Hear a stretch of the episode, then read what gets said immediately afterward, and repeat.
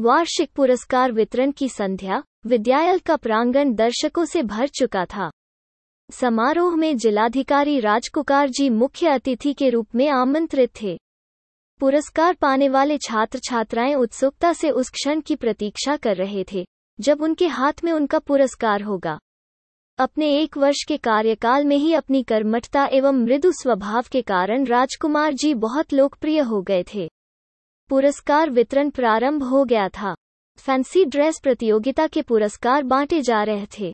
Boot polish बने master Amit को सर्वसम्मति से विशेष पुरस्कार के लिए चुना गया था। अमित को पुरस्कार देते राजकुमार जी ने उसकी पीठ थपथपा। स्नेहपूर्वक कहा था, तुम्हें बहुत ऊपर उठना है, बेटे। पुरस्कार वितरण के बाद राजकुमार जी को अचानक आवश्यक कार्य याद आ गया था। आयोजक और प्राचार्य चाय के लिए अनुरोध करते रह गए, पर क्षमा याचना सहित वो वापस आ गए थे। घर पहुँच, बिना कपड़े बदले जिलाधिकारी राजकुमार पलैक पर आँखें मूंद लेट गए। आज से पंद्रह वर्ष पूर्व की संध्या उनके नयनों के समक्ष साकार हो उठी थी। उस दिन नगर के बाहर वाले मैदान में मेला लगा था। कुछ प्रतिष्ठित व्यक्तियों ने बाल वर्ष के उपलक्ष्य में यह आयोजन किया था। चाट और गर्म मूंगफली, गुब्बारे, मसाले वाले चने की धूम थी। शहर के कोने कोने से नन्हे। मुन्ने अपने माता पिता का हाथ पकड़े कुछ शर्माते और कुछ मुस्काते चले आ रहे थे। बाल दिवस पर आयोजित यह मेला नगरवासियों के लिए अनोखा आकर्षण था।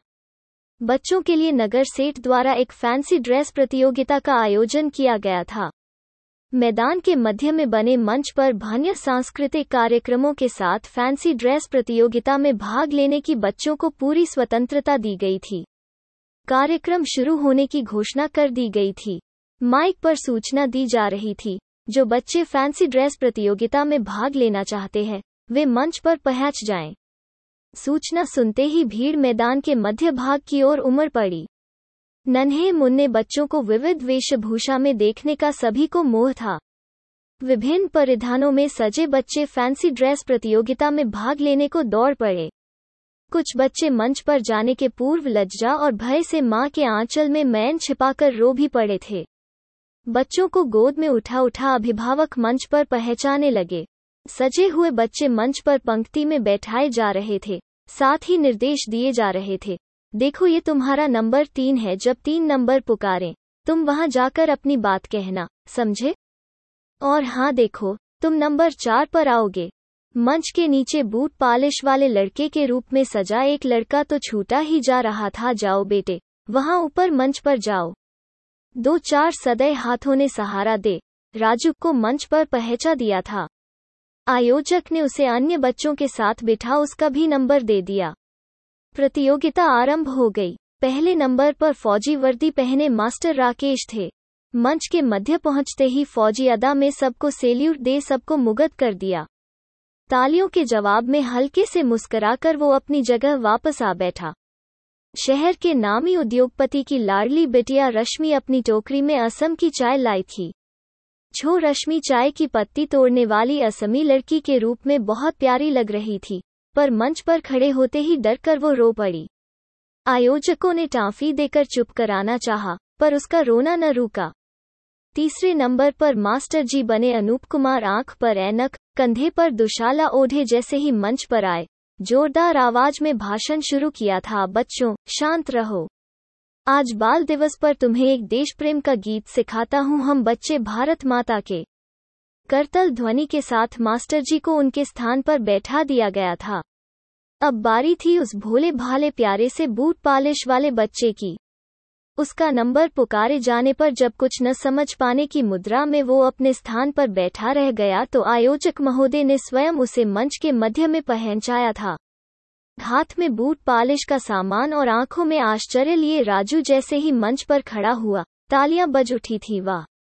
क्या मेकअप है? लगता है कोयले से मैन पर आँसू की लकीरें तक बनाई गई हैं। कमीज फाड़कर बूट पालिश जगह जगह लगाकर स्वाभाविकता लाई गई है। लोग उसके स्वाभाविक रूप एवं अभिनय पर वाह वाह कर उठे थे। हँसते हुए एक सम्मानित अतिथि ने पूछा, था बेटा, जूतों पर पालिश भी करना जानते हो या बस सामान उठा लाए हो? अकड़कर नन्हे राजू ने जवाब दिया, था, करवा के देखिए, पूरे पचास पैसे लगेंगे। आपका जूता एकदम शीशे के जैसा चमकेगा। राजू के निर्भीक उत्तर पर ज़ोर से तालियाँ बजाई गई थीं, इसे कहते हैं हाजिर जवाबी। क्या महतोर उत्तर दिया है? भाई, बड़ा जहीन बच्चा मालूम होता है। कहीं भय या संकोच का तो नामो निशा नहीं था। अंत में सकस के जोकर की बारी थी। मंच पर जो कलाबाजियाँ खाई की डर लगा, अंतिम कलाबाजी के साथ कहीं वो मंच के नीचे ही न चला जाए।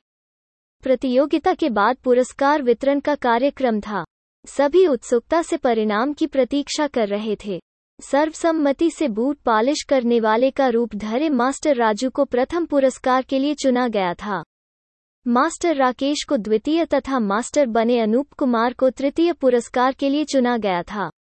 प्रतियोगिता में भाग लेने वाले शेष सभी बच्चों को सांत्वना पुरस्कार देने की घोषणा की गई। पुरस्कार वितरण का कार्यक्रम प्रारंभ किया जा चुका था। प्रथम पुरस्कार के लिए मास्टर राजू का नाम पुकारा जा चुका था। पर वो अपने स्थान पर बैठा मेले का तमाशा देख रहा था।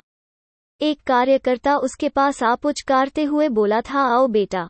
देखो, जब सेठ जी तुम्हें पुरस्कार दे तो तुम उन्हें प्रणाम करना, समझे? नगर के प्रसिद्ध उद्योगपति एवं समाज सुधारक सेठ रामलाल ने पुरस्कार थमाते राजू से पूछा, था, ये बूट पालिश का सामान कहाँ से लिया, बेटे? वो तो मम्मी ने पैसे खर्च किए हैं। कहाँ है आपकी माँ? सेठ जी अतिशय उदार हो उठे थे। माँ क्या कभी फालतू रहती है? अपने काम पर गई है। राजू का स्वर गंभीर था। सेठ जी को लगा यह होनहार बच्चा ज़रूर किसी समाज सेविका का लाल है। आयोजक महोदय भी प्रभावित हो उठे थे। अचानक उसकी माँ में उनकी भी रुचि जागृत हो उठी थी। अच्छा तो ये बूट पालिश वाले लड़के का मेकअप तुम्हारी माँ ने किया था? उन्होंने ही यहाँ सजाकर भेजा था न तुम्हें? एक अन्य व्यक्ति ने भी उत्सुकता दिखाई। यह बूट पालिश वाला बनने का विचार किसका था बेटे? नन्हे राजू के मुख पर मानो बदली छा गई क्या करता? जब छोटा सा था तभी कोयले की खदान में दबकर बापू भगवान जी के पास चले गए तो माँ उसी जगह मजदूरी करती है। माँ चाहती है मैं खूब पढ़ूं, इसीलिए दिन में पढ़ता हूँ। शाम को और छुट्टी वाले दिन बूट पालिश का काम करता हूँ। पाई के लिए खूब सारे पैसे चाहिए ना? क्या आयोजक महोदय दहाड़ उठे थे? तू यहाँ कैसे आया? जानता नहीं यहाँ फैंसी ड्रेस प्रतियोगिता हो रही है। आक्रोश बढ़ता जा रहा था। यहाँ खूब सारी भीड़ देखकर सोचा शायद यहाँ कहीं बूट पालिश का काम मिल जाए। राजू ने सच्चाई से उत्तर दिया था। उत्तर पूरा होने के पूर्व ही राजू के हाथ से पुरस्कार का पैकेट छीन आयोजक ने धक्का देकर राजू को मंच के नीचे उतार दिया था। राजू को उतारते हुए उनका बड़बड़ाना जारी था, धोखेबाज बेईमानी से पुरस्कार लिए जा रहा था। अच्छा हुआ ठीक वक्त पर पता चल गया। ऐसे छोकरों को तो सीधे पुलिस में देना चाहिए। राजू रोता जा रहा था। वो अपने आप मंच पर कहाँ गया था? उसे तो लोगों ने उठाकर वहाँ बिठा दिया था। उन्हीं लोगों ने तो उसे नंबर दिया था। सेठ जी के मुख पर क्षोभ अंकित था। संसार कितना बदल गया है। अरे आज के बच्चे कल के नागरिक हैं। अगर ऐसी ही धोखाधड़ी करेंगे तो भारत का भविष्य क्या होगा? कलयुग आ गया है भाई। एक सांस छोड़ वो दुखी मुद्रा में खड़े रह गए थे। अपमानित राजू माँ से लिपट कर सिसक सिसक कर रो पड़ा था। क्या गलती थी उसकी? क्यों सबने उसे धिक्कारा था? सिर पर हाथ फेरती माँ ने दृढ़ शब्दों में कहा था, आज का तेरा यह अपमान ही तुझे ऊपर उठाएगा। मेरे बच्चे इस अपमान को हमेशा याद रखना होगा, राजू। रोने से तेरा अपमान नहीं धुलेगा। बेटे, तुझे कुछ बनकर दिखाना होगा। मेरे लाल, तू मेरा राजकुमार है न बेटा? माँ अपने राजकुमार को प्यार से राजू ही तो पुकारती थी। उस दिन के बाद से हर परीक्षा में प्रथम स्थान प्राप्त कर, ट्यूशन लेकर अपनी पढ़ाई करने वाले राजकुमार की अलग पहचान बनती गई थी। परीक्षा परिणामों के आधार पर पुरस्कार स्वर्ण और रजत पुरस्कार प्राप्त करते समय भी न जाने क्यों राजकुमार के अंतर में कैद एक नन्हा, अपमानित राजू हमेशा छपटाता रहा, सहमा रहा। कितना चाहकर भी उस यातनापूर्ण कैद से वो उस नन्हे राजू को मुक्ति नहीं दिला सके हैं। आज विद्यालय के बालक को बूट पालिश वाले लड़के के रूप में देखकर उनके अंतर का वो कैद राजू आज मानो फिर जी उठा था। काश, आज माँ अपने राजू को इस पद पर आसीन देख पाती। पर माँ उन्हें जीवन का मंत्र देकर कब की अकेला छोड़ जा चुकी हैं।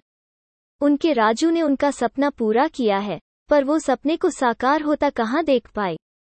चपरासी ने आकर कमरे की बत्ती जला दी। अपने प्रिय साहब को असमय सोया देख वो चकित था। इतने दिनों में चाहकर भी वो उनका कोई व्यक्तिगत काम करने की अनुमति नहीं पा सका है। यह साहब तो कोई देवता हैं। अपना सारा काम खुद करते हैं।